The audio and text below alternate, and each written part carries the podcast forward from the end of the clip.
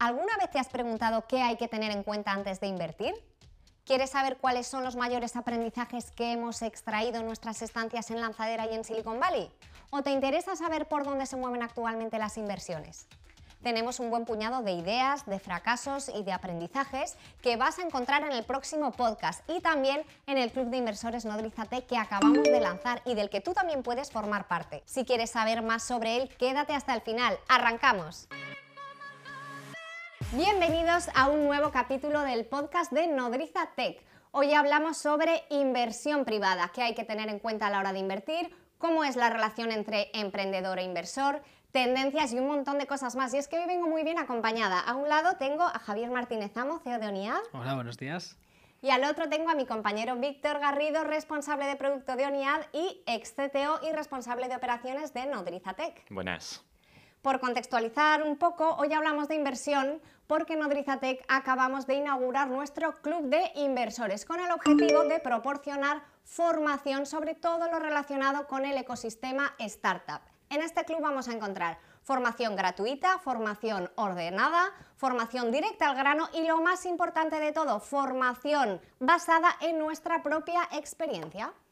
Estupendo. Bueno, hay que hacer un disclaimer. Eh, no somos profesionales de inversión, por tanto, todo lo que hablemos en este podcast os lo tenéis que tomar como nuestra opinión personal y, bueno, lo que hemos aprendido, ¿vale? Si tenéis que hacer una inversión con vuestro propio dinero, recordad que os tenéis que poner en manos de un experto pues, en asesoramiento, asesoramiento en, esta, en esta materia. Aquí vamos a conversar sobre exacto. qué hemos hecho nosotros, eso cómo es. hemos abordado las rondas de inversión que se han producido en Nodriza Tech, cuál es nuestra opinión sobre el sector y, bueno, si a alguien le sirve, genial, y si no, pues a otro capítulo.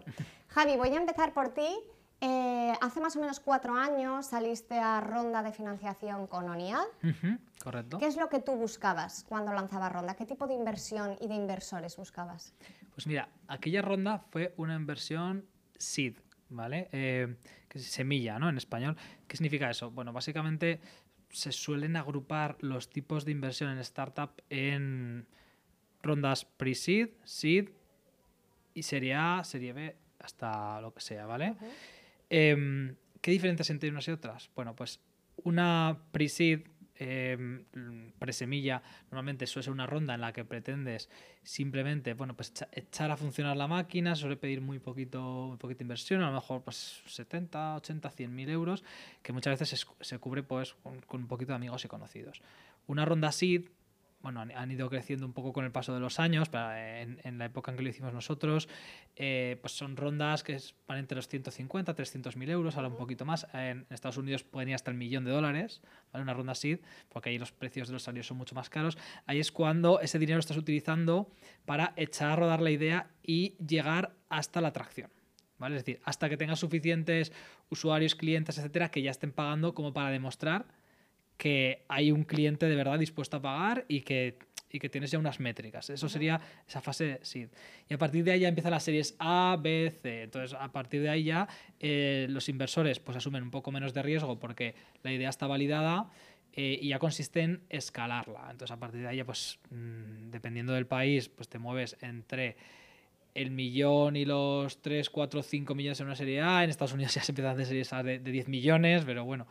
Y, y con ese dinero ya pues escalas equipos, que ya deberías tener un equipo uh-huh. básico y, y tal, pues ya escalas los equipos y a partir de ahí si sigues siendo una empresa que quema dinero, es decir, que gasta más de lo que ingresa, pues lo que harás es seguir yendo a series, ¿no? Y dices, oye, pues cuando yo me calculo que en una serie A mmm, voy a gastármela en dieciocho meses más o menos, ¿vale? Si haces de menos demasiado pronto, tienes que estar todo el día pensando en inversores y, y tal. Entonces tienes que darte un tiempo también para trabajar, si no los, los C E Os y los equipos se descentran, ¿no? Entonces, pues de una serie A tú tienes que calcular más o menos en función de cuánto estés quemando cada mes. Entonces, yo, yo ingreso cien mil euros y me gasto ciento cincuenta mil. ¿Cuánto quemo? Pues quemo cincuenta mil euros, ¿no?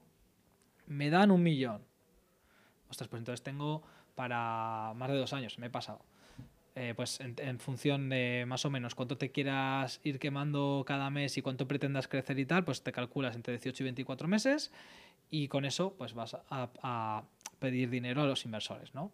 Y los inversores lo que harán en una ronda, por si alguien no lo sabe, es van a hacer una ampliación de capital en la que meten dinero en la empresa a cambio de un trocito de la empresa. Típicamente, en cada ronda te dejas entre un diez, un quince, a veces un veinte por ciento de la empresa, normalmente entre un diez y un quince, para que puedas hacer bastantes rondas sin quedarte sin empresa, ¿no? Por decirlo así.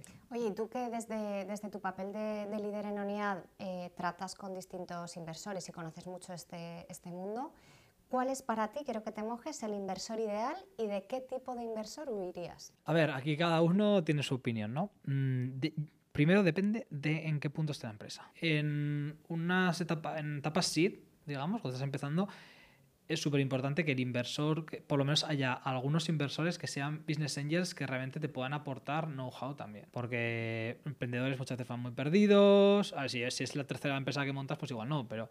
Pero bueno, y aparte que, que son, son un buen business angel, te puede acercar más a tu, en tu siguiente ronda al venture capital que te puede invertir. Que en, las, en, las, en una ronda sería normalmente ya no suelen invertir angels, ¿vale? Suelen invertir ya eh, empresas profesionalizadas eh, venture capital en esto, ¿no? Uh-huh. eh, en cambio, pues en etapas más avanzadas, una de dos, o vas a por venture capitals que den dinero sin dar mucho mal, ¿vale? Si te gusta ese estilo. Uh-huh. O puedes buscar algunos que se quieran implicar sobre todo en tema de contactos y expansión, ¿no? Ya que, que te puedan generar contratos, depende, si trabajas en un entorno, eh, un cliente corporate, tienes, que es un cliente que es difícil de alcanzar, pues a veces sí que hay inversores que tienen acceso a esos corporates y te pueden dar paso A, a reuniones importantes que, de las cuales no tienes acceso. En esas situaciones interesa mucho buscar ese tipo de, de inversión.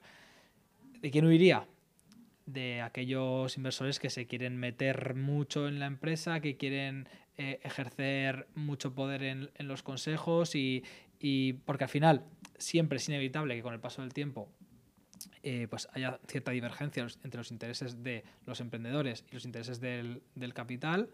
Más que nada porque los fondos normalmente tienen un tiempo de vida, típicamente diez años, tienen que devolver liquidez a sus, a sus inversores y además tienen que devolverles liquidez bastante por encima del, del, del dinero que han metido, porque si no, para eso lo metes en la bolsa. Uh-huh. O en un fondo, o sea, tiene que, esto es capital riesgo. El capital riesgo significa más rentabilidad porque tiene más riesgo. Con lo cual, si el fondo se va a acabar y... El, pues seguramente le van a entrar las prisas a, al Venture Capital, mientras que a lo mejor el emprendedor tiene otros planes.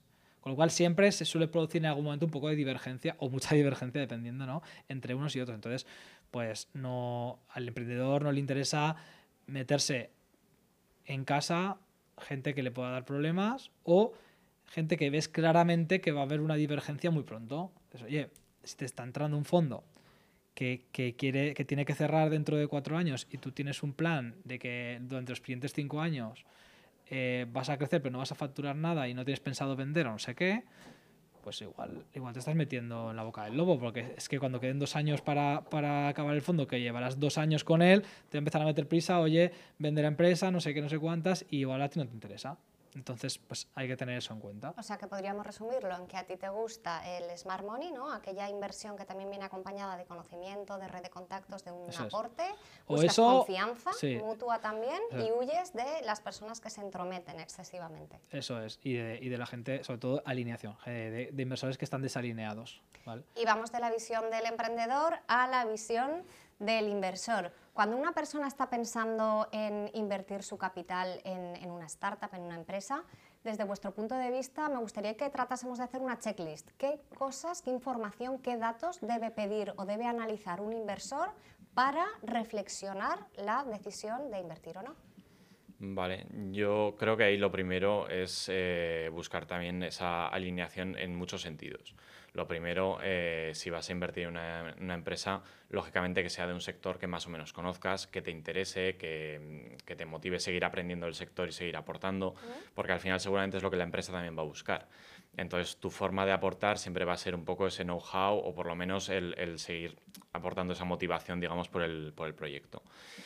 Más allá de eso, eh, pues lógicamente hay que ver muy bien en qué estado está el proyecto, Eh, hay unas cuantas métricas básicas de pues, saber un poco la facturación, saber si está facturando ya el, el proyecto o no, lógicamente, eh, ver también un poco el equipo, conocer personalmente al equipo, que a veces es más importante casi, sobre todo en según qué, qué etapas, en, en etapas muy tempranas, eh, pues bueno, las K P Is mmm, pueden no ser significativas de, para nada. Bueno, al final una empresa que justo acaba de empezar a facturar, Eh, si va tres meses facturando y te fijas que ha facturado un mes mil euros, el otro mes de repente seis mil porque le ha entrado un cliente grande, al mes siguiente dos mil, pues eh, qué decisión vas a tomar sobre eso, ¿no?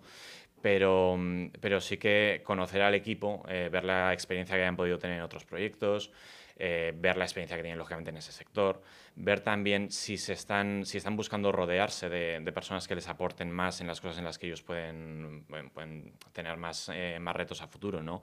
A nivel de, de equipo, si están desarrollando software, pues ver que una de sus necesidades al final, eh, que puede ser eh, tener a alguien de la parte tecnológica que les ayude, pues ver si ya están pensando en eso o no. Si están fabricando Eh, hardware, pues mm, lo mismo, ver eh, hasta qué punto, digamos, eh, están buscando esas soluciones que, que luego les van a ayudar en el camino. Entonces yo creo que en, que en etapas muy tempranas, eh, no, no diría huir de las K P Is, pero bueno, no son tan, tan críticas como, como lo que es el, el resto de cosas, ¿no? El sector, estar alineados y, y conocer al equipo. Sí que es verdad que en, en etapas posteriores, pues al final eh, la empresa, el proyecto, tiene que haber demostrado ya algo. Y la forma de mostrar al final siempre son esas K P Is de, de conseguir tracción, de conseguir que tu solución esté implantada en el mercado. Da igual si, si es un sector muy de nicho, si tienes muchísimos clientes de distinto tipo, pero ver que realmente estás cubriendo una necesidad, eso sería lo más básico. A partir de ahí, lógicamente, pues todas las K P Is de, de crecimiento, ¿no? Facturación principalmente, pero, pero bueno, el número de clientes, ver que no tienes mucho churn, que de repente no se te van un montón de, de clientes todos los meses. Este tipo de cosas son lo que van... Lo que van eh, digamos, lo que se tiene que ir teniendo en cuenta. Dentro de una cosa muy importante que te acaba dando todo esto, que es el market fit. Ver que una empresa ha encontrado su market fit y que realmente está aportando una solución para gente que lo necesita, para empresas o, o particulares que lo necesitan, y que realmente tiene, no solamente ha generado ese crecimiento, sino que puede seguir creciendo mucho más. Antes has apuntado un, un aspecto cuando hablabas de las distintas rondas eh, que había, la semilla, la presemilla, la serie A. Comentabas que aquí en España eh, oscilan entre unas cantidades y que en Estados Unidos, por ejemplo, los tickets son más altos en esas mismas rondas. Y justo me ha recordado que hace unos meses llevamos aquí a cabo en Nodriza Tech un proyecto de análisis de inversión, tanto nacional como internacional. Estuvimos hablando con distintos business angels, con distintos venture capitals, eh, y recuerdo que, que eran como mucho más directos, ¿no? En todo lo que buscaban, en todos los datos que pedían que, que estabas comentando. Y ahora estamos viendo cómo los fondos de inversión extranjeros cada vez eh, analizan y se interesan con más interés sobre los proyectos que, que se cocinan aquí en España. Desde vuestro punto de vista, con todos los contactos que tenéis en este sector y todo lo que habéis leído, ¿creéis que la cultura de inversión en España difiere mucho de cómo se gestionan las inversiones desde fuera? Mm, yo creo que es un tema puramente madurez. Es decir, eh, en España, el otro día lo comentaban, eh, normalmente íbamos, por poner un ejemplo súper cercano, íbamos como en número de, de startups invertidas y en cantidad invertida en global en startups en España, íbamos como tres años por detrás de Francia. Y este año ha sido un año extraordinario de inversión en startups y, y hemos recortado un año. O sea, ahora mismo estamos a dos años de distancia de lo que se invierte en Francia. Obviamente lo que se invierte en Francia eh, está a años luz de lo que se invierte en Estados Unidos, ¿vale? Uh-huh. Pero cada uno en su, en su contexto. Y, y Francia tiene también un veinte por ciento más de población que, que España y de P I B también. Entonces, bueno, eh, ¿esto qué significa? Que no es que, es, no es que sea distinto, es que vamos por detrás en, en, en madurez. Entonces cada vez hay más inversores, cada vez hay startups más profesionalizadas, más aceleradoras, mejores aceleradoras, eh, más eh, venture builders y mejores, eh, más orientación hacia el extranjero y bueno, pues cada vez somos más atractivos también para la inversión extranjera. Eso está, eso está clarísimo. Eh, en el caso de Estados Unidos, aparte de que es un paradigma, mmm, que son los primeros que lo hicieron y los reyes del mambo en, en lo que es inversor en, en venture capital, se da circunstancia de que además allí los salarios son muy elevados, sobre todo salarios tecnológicos.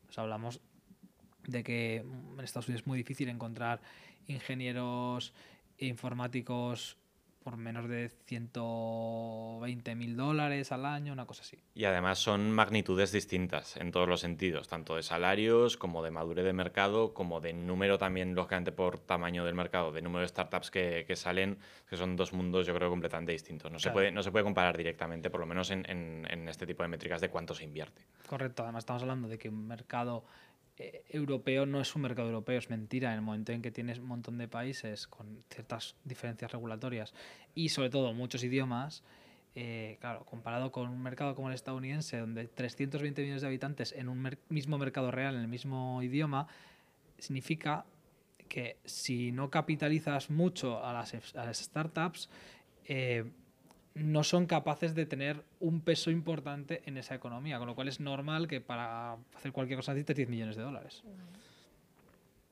Eso es.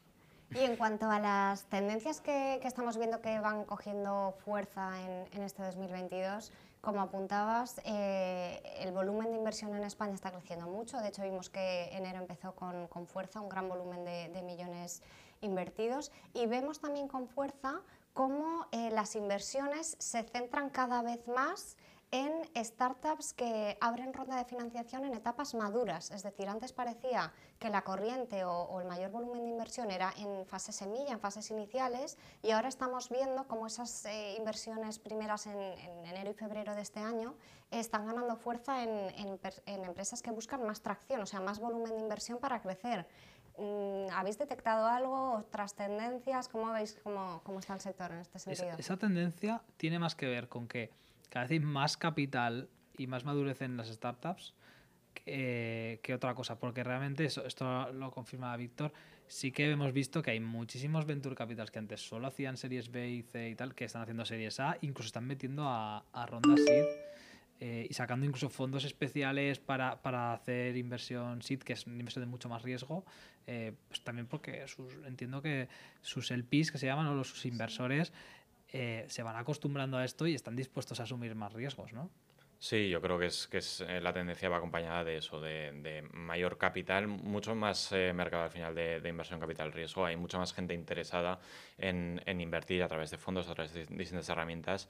Eh, entonces eso provoca que al final también haya más dinero dentro del ecosistema y que se pueda optar a, a, a distintos tipos de, de inversión, ¿no? A distintas rondas y a distintos, eh, distintas cantidades. Yo creo que va acompañada de eso más que de, más que de otra cosa.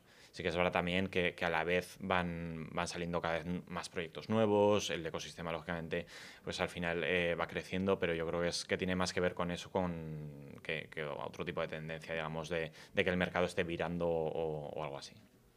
¿Y qué otras tendencias estáis viendo para este año? ¿Algo que os haya llamado la atención? Bueno, pues eh, sobre todo en, en cuanto a sectores, yo creo que, que por lo menos lo que yo he ido detectando, los fondos empiezan a ser cada vez más eh, agnósticos en cuanto a sector en general, eh, por lo menos en, en, en lo que he ido, con los que he ido hablando últimamente. Y, y les importa cada vez más el, el, la experiencia, digamos, del emprendedor y el... Sí, eh, digamos que te encuentras con emprendedores... Eh, que ya van por su segunda experiencia, por su tercera experiencia, hablo de España, ¿vale? Obviamente en Estados Unidos, pues hay muchos, eh, y vas viendo cómo pues ahí empiezan a aparecer venture capitals que invierten, o angels que siguen invirtiendo en primerizos con mucho riesgo, pero ya se empieza a pedir, como dice Víctor, esta experiencia eh, se va buscando a la hora sobre todo de hacer valoraciones muy altas en empresas con muy poco recorrido. Esto es algo que antes en España no pasaba. España es históricamente un país que tiene bastante aversión al riesgo, uh-huh. y, en, y en finanzas no es diferente. Por lo tanto, eh, lo, que, lo que pasaba es, si estoy dispuesto a invertir a altísimo riesgo, o sea, un emprendedor sin experiencia, voy a pedir una valoración de su empresa súper baja. Y si, y si pido, me pide una valoración alta, voy a pedir que tenga mucha tracción, que esté facturando ya no sé cuánto dinero, que esté creciendo a un ritmo de tal que lo pueda demostrar, que son, al final son métricas que quitan muchísimo riesgo al inversor. Ahora ves inversiones de mucho más riesgo, en plan, oye, llevo seis meses, un año y estoy pidiéndote una valoración de diez millones de euros, ¿pero por qué? Porque yo y mi equipo montamos esta otra empresa, hicimos un exit, eh, este viene de este otro, lo he fichado de tal, lo conozco, la gente empieza a ver un ecosistema real uh-huh. en el que ya empiezan a poder pasar estas cosas, ¿no? Y poco a poco nos vamos pareciendo más a, a Silicon Valley. Bueno, todavía muy lejos, ¿no? Llegaremos. Comentabas, Víctor, que, que los inversores son agnósticos. Comentabas también al principio que, que es importante invertir en empresas que, que te motiven, que te interese, que te llame a, a seguir aprendiendo. Eh, sabemos que la tecnología es el rey, copa gran parte de la inversión, las tecnologías del marketing, todo el tema de SaaS, pero estamos viendo que está ganando mucha fuerza toda la corriente healthy, verde, sostenible, todo el tema de las edtech, de las agrotech, está cobrando gran relevancia. ¿Creéis que responde a un poco el cambio social que estamos viviendo, a, a que nuevos inversores también están muy concienciados con el tema de los O D S o, o a qué se puede deber esto? Sí, yo creo que al final eh, van saliendo nuevos, eh, o van creciendo nuevos mercados, eh, como puede ser todo el mundo más healthy, etcétera, que comentas, y, y al final eh, no deja de ser más personas pensando soluciones a, a problemas que igual ha habido durante mucho tiempo o nuevos problemas que surgen de, del crecimiento de los mercados, ¿no? Entonces yo creo que con, ese, con, con esa ampliación de, de cabezas pensantes, digamos, en, en buscando solucionar los problemas, se acaba generando muchas más posibilidades también de que, de que surjan eh, nuevos proyectos. Yo creo que va directamente relacionado con eso. Es, eh, al final se ha dado últimamente muchísima visibilidad al tema de O D S, se ha hablado muchísimo más que antes de, de este tipo de cosas y, y pasa lo mismo que con el tema del, del healthcare, que al final, eh, pues lógicamente, con todo lo que hemos vivido, la pandemia, etcétera, uh-huh. pues al final es mucha más gente que, que para lo que antes eh, no era una realidad, pasa a ser una realidad y de repente te empiezas a plantear cosas, ¿no? Y acaban saliendo soluciones, acaban moviéndose también mucho más los mercados. También hay muchas más empresas investigando, muchas más empresas generando, digamos, eh, esas necesidades y se acaba generando toda esa explosión de, de nuevas ideas y de nuevos proyectos. Claro. En el caso, también no hemos hablado del tema de renovables, que ahí sí que se está moviendo, empezando a mover bastante capital, porque, bueno, se está viendo que pasa de ser una cosa como Happy Flower a una industria que de verdad puede tener un futuro próximo muy potente, toda la electrificación de los coches y, y bueno, a partir de ahí lo que quieras, ¿no? Además, hay un factor adicional que viene de las propias políticas de los, de los fondos de inversión y sus inversores, ¿vale? Son los grandes fondos de inversión, tienen inversores institucionales. Esto significa que, bueno, pues grandes corporaciones, grandes fortunas y tal. Eh, muchos de ellos quieren que haya una pequeña parte de, de la inversión que hacen que se dedique a cosas, pues, de conciencia social, que, que mejoren, eh, bueno, en la medida de lo posible, pues, tema de ecología, tema social, tema todas estas cosas, ¿no? Eh, agro, ecológico, bueno. Entonces, eh, al final surgen pequeños fondos especializados en buscar este tipo de startups para poder dar salida a esa parte del capital que necesitan. Si yo un cinco por ciento lo tengo que meter aquí, pues necesito a alguien que capilarice y encuentre a las startups que dentro de cinco años van a estar ahí. Con lo cual, pues se generan estas especies de fondos o inversores súper verticales, ¿no?, que ayudan a movilizar toda esa inversión institucional. Respecto a la corriente de tecnología que, que mencionaba, que se lleva gran parte de la inversión, estamos con una corriente en auge que es todo el tema del metaverso, N F Ts. Uh-huh. ¿Creéis que van a copar las inversiones de la rama tecnológica o creéis que estamos ante una burbuja de moda que explotará en, en unas semanas, meses? Bueno, yo no sé si es eh, o burbuja o no burbuja, pero, pero lógicamente eh, pues al final es, es una moda, se empieza a hablar mucho más de... También se le ponen nombres a las cosas, a veces simplemente es un tema de nomenclatura, de de repente eh, estar hablando de, del metaverso, lo llamamos así. Luego podemos entrar en discusiones de si esto ya estaba o no, o no estaba, y existía o no, pero, pero bueno, es verdad que al darle más visibilidad, como decía antes también, eh, pues se consigue que mucha más gente pues, eh, inicie proyectos. En este caso, obviamente es una moda, eh, quiero decir, esta es, es tendencia, todo el tema de N F Ts, eh, que ha continuado, digamos, la, la tendencia que, que venían de las criptos, etcétera. Eh, pues lógicamente hay, hay mucha parte de eso que tiene sentido y que, que acabará, con éxito o no, pero que acabará revolucionando de alguna forma pues, algunos sectores. Entonces, lógicamente, va a seguir creciendo, va a seguir creciendo y, y luego pues habrá historias de, de éxito e historias que no, obviamente, pero, pero yo creo que, que más allá de llamarlo burbuja o no, es al final eh, los pequeños fracasos que va a haber también son... es el mal necesario, digamos, para, para que realmente se apueste por, por nuevas tecnologías. Entonces, yo creo que, que va a seguir creciendo durante... No sé si va a copar o no, no creo que tampoco mm. arrase con... Porque al final eh, pues también supone mucho más riesgo. Exacto. Eh, es un riesgo doble. Efectivamente. Pero, pero vamos, obviamente va a seguir creciendo y, y habrá muchísimo capital destinado a este, a este tipo de, de inversiones. Sí, yo tampoco pienso que lo vaya a copar. Eh, siempre pasa que cuando hay algo de moda, eh, trendy, pues... Eh, acapará más inversión de lo que sería normal. Eh, hay empresas específicas de eso que pues ahora aprovecharán la jugada para levantar dinero, y luego habrá otras empresas que también incluirán la frasecita de en su, en su deck, pondrán que hacen algo de metaverso y tal para, para llamar la atención, llamar la atención y, y vuelvo otra vez al mismo ejemplo de antes. O sea, si los L Ps, que son los inversores que están detrás de un fondo, no son inmunes a las tendencias, entonces les gusta decir que están en un fondo que tiene dos o tres empresas de metaverso, que sean las peores del fondo, ¿sabes? Entonces, bueno, pues al final eh, siempre va a haber una parte que tienes que contar de todo el capital disponible que se va a ir a lo que está de moda, pero luego en realidad la gente invierte para ganar dinero, ¿no? Entonces, ¿qué es lo que está ahora muy fuerte porque está generando mucho revenue? Pues sobre todo el SaaS, por ejemplo, es una de las, de las cosas, ¿no?, que lleva en tendencia varios años y lo que tú quieras, pero al final eh, los SaaS, eh, software as a service, son empresas que tienen un revenue, un, un, unos ingresos eh, pues mucho más predecibles, el crecimiento, entonces en función de una serie de K P Is puedes deducir más o menos por dónde van a ir los tiros, cosas que a los inversores les encanta, ¿sabes?, porque les quita un montón de, les quita presión.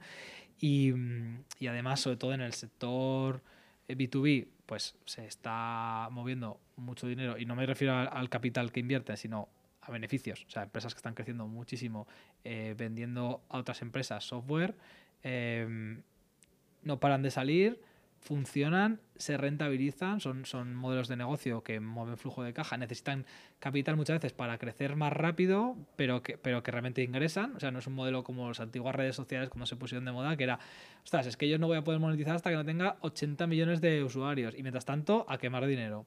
Pues un SaaS te da dinero todo el tiempo. Otra cosa es que quieras ir más rápido y no quieras capitalizar, o sea, utilizar solo tus ingresos para crecer, ¿no? Pero bueno, y así hay, hay muchos. Obviamente hay sectores y sectores, ¿eh? Por ejemplo, pues tú te encuentras eh, todos los SaaS B dos C eh, de la industria televisiva, audiovisual y tal, que cada vez tiene Disney, Amazon, tal, por supuesto Netflix, cada día sale uno, pues seguramente en algún momento eso va a plegar, ¿no? Pero sin, sin embargo, en otros verticales y en otros, eh, pues en lo que se decía B dos B y en otros más nuevos, está en expansión. Y parece que, el, que lo de la compra recurrente, el, el pagar por una suscripción y tal, parece que es una cosa que en los próximos diez años va a pegar muy fuerte, y por eso se está posicionando ahí. Si vosotros tuvierais que invertir ahora, ¿en qué sector lo haríais y por qué? Uf, qué pregunta. Pues, eh, bueno, al final, eh, yo por, por mi parte, sobre todo, eh, más, que, más que el sector, sería el, el, el equipo, ¿no?, en el que inviertes. Eh, al final, la idea... Eh, tampoco estoy de acuerdo con esa frase de que, de que la idea no vale, de que al final es el equipo. Obviamente la idea vale, pero es verdad que para, para llevarla a cabo necesitas un buen equipo. Y un equipo, sobre todo, que se, que se adapte, que se adapte a tiempo, y que tenga muy claro el foco de, de cuál está siendo tu, su trabajo y, y cuál es el camino a recorrer. Entonces, eh, desde mi punto de vista, importa muchísimo más el, el equipo que, que, que el sector, digamos, en el que esté. Yo, por mi parte, lógicamente, toda la parte puramente tecnológica, software, etcétera, pues al final eh, es mi día a día. Estoy mucho más, digamos, eh, al día de, de noticias y de, y de cosas. Entonces, seguramente eh, seguiré por ese camino. Pero bueno, eh, al final, lo dicho, si el equipo eh, lleva buen progreso, eh, sobre todo si tiene experiencia en el pasado, lógicamente, es, es, es algo, eh, es un, una bandera verde, digamos, muy, muy importante, ¿no? Eh, y sobre todo, se está sabiendo rodear de, sea consultores, equipo interno, da igual cómo lo llames al final, pero se está sabiendo rodear, sobre todo el emprendedor, de, de otras personas que le van a acompañar de verdad eh, en ese foco que tiene de conseguir X métricas o de, o de terminar eh, el producto o de lo que, de lo que sea, eh, creo que eso es al final lo, lo, lo más crítico, lo más importante. Yo por mi parte, si invirtiera en, intentaría no guiarme por los trends, ¿vale? Porque al final eh, es lo que va a llamar la atención de todo el mundo y te vas a pegar con, con otros mil inversores para, para intentar entrar en, en una empresa. Por supuesto me fijaría en lo que ha dicho Víctor, que me parece lo más importante, pero a nivel, si ya me preguntas por qué vertical me tiraría y tal, yo me dejaría sorprender por verticales que no conozco. Creo que es lo más interesante, ¿no? Cuando viene un emprendedor y te enseña y dices, joder, no tenía ni idea de este sector, cómo funciona, y lo puedes investigar y a lo mejor dices, pues tenía razón, es que aquí hay eh, X mil millones de, de espacio para crecer, una competencia muy anticuada, eh, esta idea parece, parece buena y ya sé, si yo me cumpliré con el equipo y tal, me metería por ahí. Creo que tiene más que ver para mí con ese tipo de cosas que, que con grandes industrias verticales, sobre todo en fintech, porque el fintech va a ser muy bueno, el fintech va a ser muy bueno, pues depende en qué empresa te metas, ¿no? Pero a lo mejor hay una rama dentro de, del fintech o de las finanzas o de no sé qué que, que de repente sí que, sí que se ve que es un, una tendencia pequeña pero, pero muy potente. Me interesa meterme en el ganador o uno de los posibles ganadores ahí y, y no simplemente, bueno, meterme en un, en un gran vertical. ¿Sabes quién se mete en los grandes verticales? Aquellos fondos que se quieren especializar y sacar know-how. O sea, agrupar know-how, ¿no? Vuelvo con, la, con el ejemplo del fintech. En, claro, en si, si tú eh, sabes de finanzas, tienes inversores L P s en tu fondo que más bien del sector que pueden generar, pues más gente que, que estás en, en fintech y, y el, los inversores son de banca, tienes buenos inversores de banca y tal. Hombre, puedes generar muchas más sinergias. Entonces te especializas, puedes tener un montón de, de empresas que, que igual son ligeramente competitivas entre sí. Hay, hay, hay V Cs que intentan que ninguna empresa compita entre ellas, pero, pero en un vertical no le queda otro remedio. Y claro, ahí aprendes a identificar muy bien, cuando ya llevas tres o cuatro o cinco, pues las siguientes ocho, diez, hasta veinte, treinta empresas que se meten muchos venture capitals en un fondo, pues ya sabes identificar muy bien cuáles son los puntos fuertes, débiles, si saben de su sector, si se están tirando un farol, cuáles, o sea, tienes mucho más know-how. Entonces, para eso tiene interés ir a por un vertical concreto. Si no, yo creo que para un inversor generalista es un error ir a, los, a las tendencias, porque es que siempre va a haber uno que te va a levantar la inversión. ¿Y estáis de acuerdo con, con esos profesionales que sí que están capacitados para asesorar, eh, que comentan que es mejor diversificar las inversiones en distintas empresas, o vosotros abogaríais más por una gran cantidad a, a una startup que ya esté validada para, para escalarla sí, con más fuerza? Lógicamente, al final eh, siempre es bueno diversificar. Eh, al menos en, en, en mi opinión, sí que es verdad que, que al final seguramente si estás invirtiendo en capital riesgo es porque ya tienes otro tipo de inversiones, ¿no? Eh, yo jamás recomendaría a nadie que se metiese directamente en capital riesgo sin, sin, haber, sin tener otro tipo de inversiones, ¿no? eh, que son, que son más seguras. Eh, pero sí que es verdad que dentro de la parte de, de capital riesgo, pues al final depende del capital del que dispongas, puede ser más interesante eh, apostar directamente por un proyecto o diversificar en, en varios.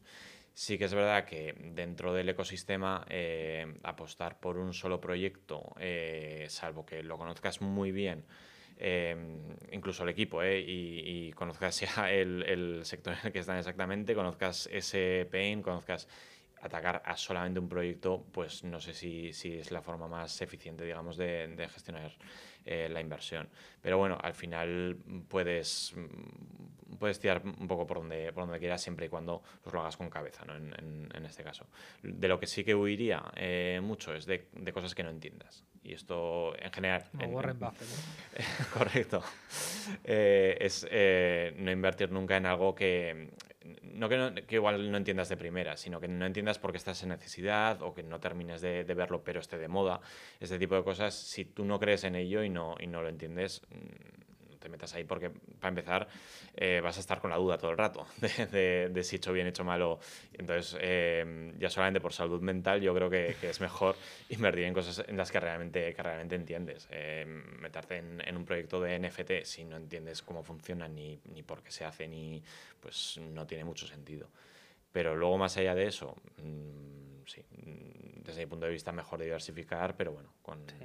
Yo creo que, a ver, ya te digo, nosotros no somos asesores Correcto. financieros, pero no he oído a ningún asesor financiero en mi vida que no te diga que no diversifiques. O sea, vamos, y al final lo que llega al Venture Capital suele ser la punta del, del iceberg de, del capital que tiene la gente o las empresas o, la, o bueno, los grandes capitales del mundo, ¿no? Entonces, oye, yo hay una parte que la tengo en liquidez, hay otra parte que la tengo a muy bajo riesgo, hay otra parte que la tengo en, por ejemplo, en fondos, de, o sea, en bonos del Estado, hay otra parte que la puedo tener en bolsa, de la manera que sea, con fondos indexados, eh, con acciones directamente, no sé qué, etcétera, etcétera. Hay parte que la tengo en inmobiliario, bueno, de todo. Y hay una parte, típicamente, pues a lo mejor, dependiendo de, de lo, del nivel de riesgo que, que esté dispuesto a asumir el inversor, pues a lo mejor es un diez por ciento de su capital, lo invierto en eh, pues venture capital, ¿no? En, en alto riesgo, que al final eh, se puede ir todo, puedes perderlo todo. Por suerte no puedes perder más de lo que has invertido, ¿no? Como pasa en, alguna, en algún tipo de inversión, en este caso en principio no, pero pues lo que, lo que esperas es, como es una de las inversiones más arriesgadas, metes una parte pequeña de tu dinero, pero esperas una rentabilidad mucho más alta. Si no diversificas, pues tu riesgo es bestial. Puedes multiplicar por cien o cero. Si tú diversificas, no normal es, bueno, ni, de, ni loco vas a hacer un por cien, ¿vale? Pues si tienes una cartera de veinte startups, por ejemplo, pero, pero le puedes sacar mucha más rentabilidad a lo mejor que en otro, que si has puesto ese dinero en otro lado, ¿no? Y si, oye, pues si la bolsa me da, eh, les consigo sacar un cinco al año, pues espero que con esto de Venture Capital pueda sacar un diez anualizado. Bueno, pues esto depende, ¿no? Pero bueno, como os digo, esto es lo que yo conozco de lo que he oído. No es mi especialidad, eh, y cada uno tiene que hacer sus números, ¿no? Y ver dónde... Bueno, si vais a un banco os dirá algo no muy distinto a estos, pero... Sí. Y de la parte inversora, de cómo gestionan todo el capital, de las opiniones que tenemos sobre ello, vamos a, a la otra parte, a la parte emprendedora, que de ahí sí que sabes. Si tuvierais que decirme algún emprendedor o alguna startup que vosotros admiráis o, o bueno, os inspira por cómo ha eh, crecido, por cómo ha utilizado esa primera ronda de financiación para, para comenzar su expansión, ¿con qué marca os quedaríais? ¿Te ocurre alguna? No, no sé si me mojaría en, en marcas concretas, la verdad. eh, pero bueno, sí que... Mira, yo te voy a decir, así recientemente mmm, creo que lo está haciendo bastante bien Internext, están ahí en, en Lanzadera, que han conseguido... A ver, habrá que ver luego qué, qué resultados consiguen, ¿no? Pero, pero es un, me gusta porque han conseguido hacer muchísimo ruido, incluso a nivel internacional, y...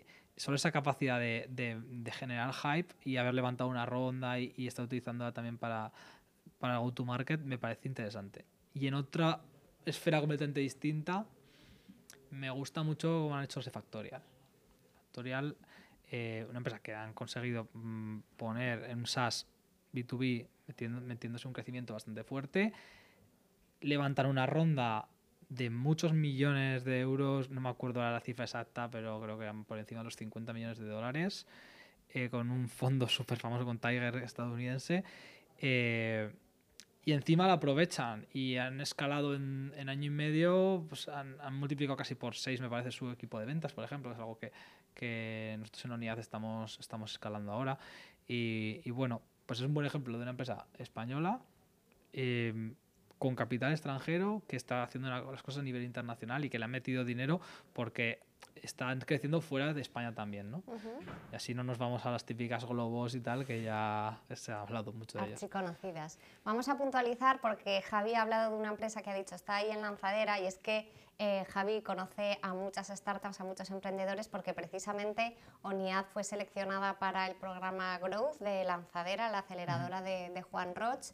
eh, está viviendo una experiencia formativa y relacional en todo el ecosistema que, que allí viven. Y también hace un par de añitos estuviste, bueno, estuvimos precisamente los tres en, en Silicon Valley porque Google te seleccionó como bueno, una de las startups, bueno, la empresa. A ti y a tu idea, a tu idea eh, como una de las startups más relevantes a nivel internacional. Con la estancia en Silicon Valley, con la estancia en Valencia ahora, ¿cuál es el aprendizaje más grueso que, que extraes de cada uno de los sitios? ¿Qué, qué miras te ha abierto de repente? Pues yo voy a decir el Lanzadera, y Víctor, que estuvo en Silicon Valley, seguro que dice el que estoy pensando de, de Silicon Valley. Yo, yo en Lanzadera lo que más me he dado cuenta es que hablando con gente que hace las cosas muy bien en determinadas cosas eh, y, y tirando de contactos, consigues llegar a los mejores en cada cosa y puedes sacar muchísimo partido de ese tipo de relaciones, contratar a la gente adecuada para que te asesore y acelerar muchísimo. Básicamente, evitar con tu tiempo y tu dinero, eh, o de tu empresa en este caso, cometer errores que los demás ya han cometido. Y que realmente cuando entras a un sitio como Lanzadera, que tiene ese ecosistema y, y si le sacas partido de esta manera, pues realmente se llaman aceleradoras por algo, ¿no? Realmente no es porque hagan ellos algo en concreto, sino si tú eres capaz de sacarle partido a eso. Para nosotros nos ha ahorrado un año de trabajo y eso significa la diferencia en una startup mejor entre vivir y morir, ¿no? ¿Y, ¿Y qué está pensando Javi? Que yo creo que también lo bueno, sé. No, no sé si es exactamente lo mismo, veamos. O te eh, digo, sí, sí. Bueno. Correcto. Eh, la, la velocidad de las cosas. La velocidad y foco en, en, en cómo hacer las cosas. Eh, cuando de repente también sales un poco del día a día, que eso también siempre ayuda, ¿no? Y, y te ves en, en otro mercado, en este caso es Silicon Valley, y sobre todo, además, mucho más maduro en, en el ecosistema de, de, de startups, pues eh, ves que, que empiezas a, a ver un montón de diferencias, ¿no? Y la que más llama la atención, sin duda, creo que es la velocidad a la que van las cosas ahí. Eh, se puede llegar a, incluso a confundir con agresividad a veces, uh-huh. porque al final la gente va muy directa al grano. Eh, pero bueno, con la mentalidad no solo de no me hagas perder el tiempo, que es un poco así, sino de tampoco te lo voy a hacer perder a ti. Eh, y va un poco ligado con lo que, con lo que decías tú, Javi, eh, porque al final eh, también es... Yo quiero, quiero esto, eh, me presento a un fondo o me presento a otra startup, oye, ¿sabéis cómo solucionar esto? Tal. Y es que directamente te van a responder en la mayoría de las veces, mira, eh, o te ayudo directamente, o puedo hacer esto, o me interesa, o si no me interesa, te voy a intentar derivar a alguien. Sin pedirte nada a cambio, por supuesto, sin, simplemente yo te derivo a quien, a quien conozco que te puede ayudar en esto. Y esa cultura de, de no solo la velocidad, sino de derivar rápidamente a, a una solución que igual conozco y te puedo, y te puedo recomendar, creo que es muy sana. Es muy sana porque al final hace que las cosas vayan a, a una velocidad completamente distinta, ¿no? Y yo creo que eso que va ligado de, del aprendizaje que comentabas en, en Lanzadera, ¿no? Que es eh, sobre todo el preguntar. Preguntar a, a otras startups cómo están haciendo ciertas cosas, porque al final vas a sacar mucha ventaja, digamos, en, en tiempos a la hora de, de plantearte, pues yo qué sé, si tienes dudas con la estrategia de marketing, pues anda que no han, que no han pasado startups, por todos los problemas por los que vayas a pasar, seguramente han pasado. Entonces eh, vas preguntando y de repente sale un consultor que te ayuda o una frase que te suelta en cinco minutos eh, cualquiera en una videollamada que te cambia por completo la visión o, o las referencias que tienes de, de cómo hacer las cosas y, y toda esa, esa información que, que absorbes es, es muy sana para, para luego... Eh, acelerar y mantener el foco y conseguir las cosas antes.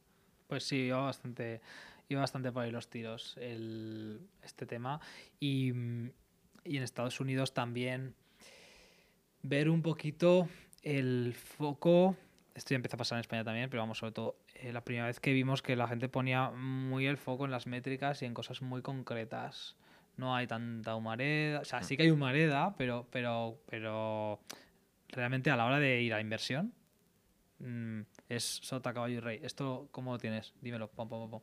Entonces, eh, no bullshit, ¿no? Que dicen ellos. Uh-huh. y, y directos al, al grano, en la misma línea. El directos al grano para el entorno startup es muy favorable. Es un tema cultural. Es decir, tú en España mmm, las cosas no se piden tan directamente. Te haces amigo, luego le vendes. Estoy de acuerdo, iba a decir, ¿no?, exactamente lo mismo, porque recuerdo precisamente lo que a mí me llamaba igual por defecto profesional los procesos de comunicación, ¿no? Fueran en el entorno más laboral de todas las acciones que llevamos allí a cabo, como cuando estábamos en un ambiente más distendido, igual tomando algo que venía alguien a, a conocerte. No sé si recordáis que, que iba directamente a, de, a preguntarnos, oye, ¿quiénes sois, qué hacéis y qué queréis? ¿Y cuánto dinero necesitaríais? Y nosotros hacemos esto y tal. A mí me chocaba precisamente por lo que dices tú, que aquí puede que a veces lo confundamos con un toque agresivo, pero sin duda ahorra pues información, tiempo y todo. Y cuando precisamente hace unos meses llevamos a cabo toda esta línea de, de análisis, recuerdo que Víctor y yo dijimos, oye, cuando hablemos con los fondos españoles vamos a tratar de replicar aquella estructura comunicativa, y muchos nos decían que les llamaba la atención lo directos que íbamos al, al grano, quizá por, por esa diferencia cultural. Con todo lo que aprendimos allí en, en Silicon Valley, con todo lo que estás aprendiendo tú y tu equipo en Lanzadera, si ahora abrieses otra ronda de financiación, con la información que tienes ahora respecto a hace cuatro años, ¿cómo la enfocarías? ¿Qué cosas cambiarías? Una ronda como aquella, de ese tamaño. O como la que necesitas ahora, me refiero. ¿Qué, ¿qué, has aprendido, ¿Qué has aprendido para enfocar una nueva ronda de inversión? Pues lo que más he aprendido es que es lo que buscan los, los inversores. O sea, el ponerse en la piel de los inversores y, y, y construir... O sea, primero, el cómo se lo comunicas, que sea... que lo vea, que sea como ellos esperan y quieren, y luego que si tu empresa está pensada o se puede beneficiar de buscar inversión externa de este tipo de capital riesgo, que no tienes por qué ser la única empresa, mira un banco y avalar como puedas o lo que sea, pedir un C D T I, o sea, pero si tú quieres ir ahí, también tienes que estructurar la empresa de una manera determinada. Tienes que llevar muy bajo control tus finanzas, tus K P Is. Yo recuerdo que mmm, la primera vez que, que hicimos una ronda, pues todo el tema de, de tener los K P Is súper controlados y, y utilizar K P Is de tipo SaaS y tal, era algo que no teníamos ni idea de cómo hacerlo. Y, y a base de hablar con, con Venture Capitals más en los últimos años, y, y aunque incluso sin ánimo de pedirles nada, pero de hablar con ellos y, y de, a raíz de lo de Silicon Valley y demás, te das cuenta y dices, jolín, es que mmm, esto hay que hacerlo de estas determinadas maneras, hay que ir reportando esto de esta manera, y para poder reportárselo a los inversores, que lo hacemos porque tenemos inversores, tenemos que reportarlo también así de manera interna. Entonces te acaba cambiando todo el flujo de trabajo y organizativo y lo vas profesionalizando sin darte cuenta. Entonces, ¿qué haría ahora? Pues básicamente llevar este tipo de flujo de reporting y de seguimiento de, de, de la empresa mucho más profesionalizado desde el primer día. Con lo cual me sería mucho más sencillo detectar problemas, eh, decirle los problemas que tengo a los, a los inversores, que esta es otra, que parece que haya que estar ocultándole, poniendo la, el, la maja vestida. No, o sea, mira, eh, estos son mis retos. Mm, esto lo estoy consiguiendo bien, esto ahora mismo no puedo. Y necesito capital para esto. Necesito un líder bueno que haga esto, en lo que yo no soy muy bueno, tal. Si es, es más importante... Eso te lo dirá Víctor, como cuando habla del equipo. Es más importante que, que, entienda, que veas que el equipo directivo que, o que el C E O sabe lo que tiene que hacer y cuáles son sus carencias y por dónde tirar, que que no tenga carencias de ningún tipo, ni porque eso es imposible. Entonces, si no te los dices, que las está ocultando. Y las tienes que descubrir, entonces genera inquietud. Correcto, ¿no? Y además te estás poniendo barreras a ti mismo luego, porque si no eres transparente con los retos que tienes que afrontar, luego tampoco vas a poder demostrar que los estás cumpliendo, que los estás superando, que realmente eh, hay que apostar por, por el proyecto y el equipo. Entonces, eh, creo que es ponerse unas barreras completamente innecesarias. Al final, lo mejor es ser transparente, eh, dejar claros los, los retos que, que hay en el, en el proyecto y, lógicamente, también hablar de las cosas buenas que, que vas consiguiendo, ¿no? Pero, pero hay que ser transparente en ese sentido. Eso es. ¿Cuántas cosas, chicos, de interés que hemos desgranado? ¿Cuántas quedan todavía por desgranar? Afortunadamente tenemos, como hemos dicho antes, el Club de Inversores. Registraos, por favor, nodriza tech punto com barra inversores, donde ahí van a poder recibir todas las personas interesadas un montón de contenidos, un montón de webinars, incluso casos reales como el de Javi, como el de ONIAD. A ver si viene un día Newsan al podcast a hablar también de su faceta inversora. Antes de acabar, ¿a quién nos gustaría traer para hablar de inversión algún día aquí? ¿Con qué inversor os gustaría hablar? Es que me gustaría hablar con mucha gente, en realidad. Sí, es... Pues mira, eh, me gustaría traer a, a, a los grandes, no porque sean grandes, sino por la experiencia que tienen, ¿no? Uh-huh. A lo mejor traería a François Derbaix, traería a Carlos Blanco, eh, y, y también buscaría algunos, a lo mejor no tan clásicos, pero que hayan estado eh, en inversión en Estados Unidos y, y fuera de aquí, y nos den otra visión, ¿no? Eh, como Vicente Quesada, por ejemplo, pero hay, hay, hay muchos, o sea, que, que, que eso, que, que por lo que sea hayan tenido que vivir fuera y no hayan estado tan en contacto con, con los famosos angels de aquí que se han convertido en V Cs con los años, por algún éxito o lo que sea, sino que tengan una visión un poco distinta. Yo creo que es interesante, a ver si hay suerte y podemos traer. A ver, alguna. A ver si hay suerte, el micro abierto tienen, a mí me encantaría traer a Javier Megías, invitados ah, no. quedan, bien. invitados quedan, micro abierto para ellos. Y a ver si tenemos ocasión de generar nuevos capítulos con ellos y seguro que con un montón de compañeros más de Nodriza Tech y de profesionales que vengan a visitarnos. Hasta aquí el capítulo de hoy. Suscribiros en el canal para recibir muchos más contenidos de interés. Gracias.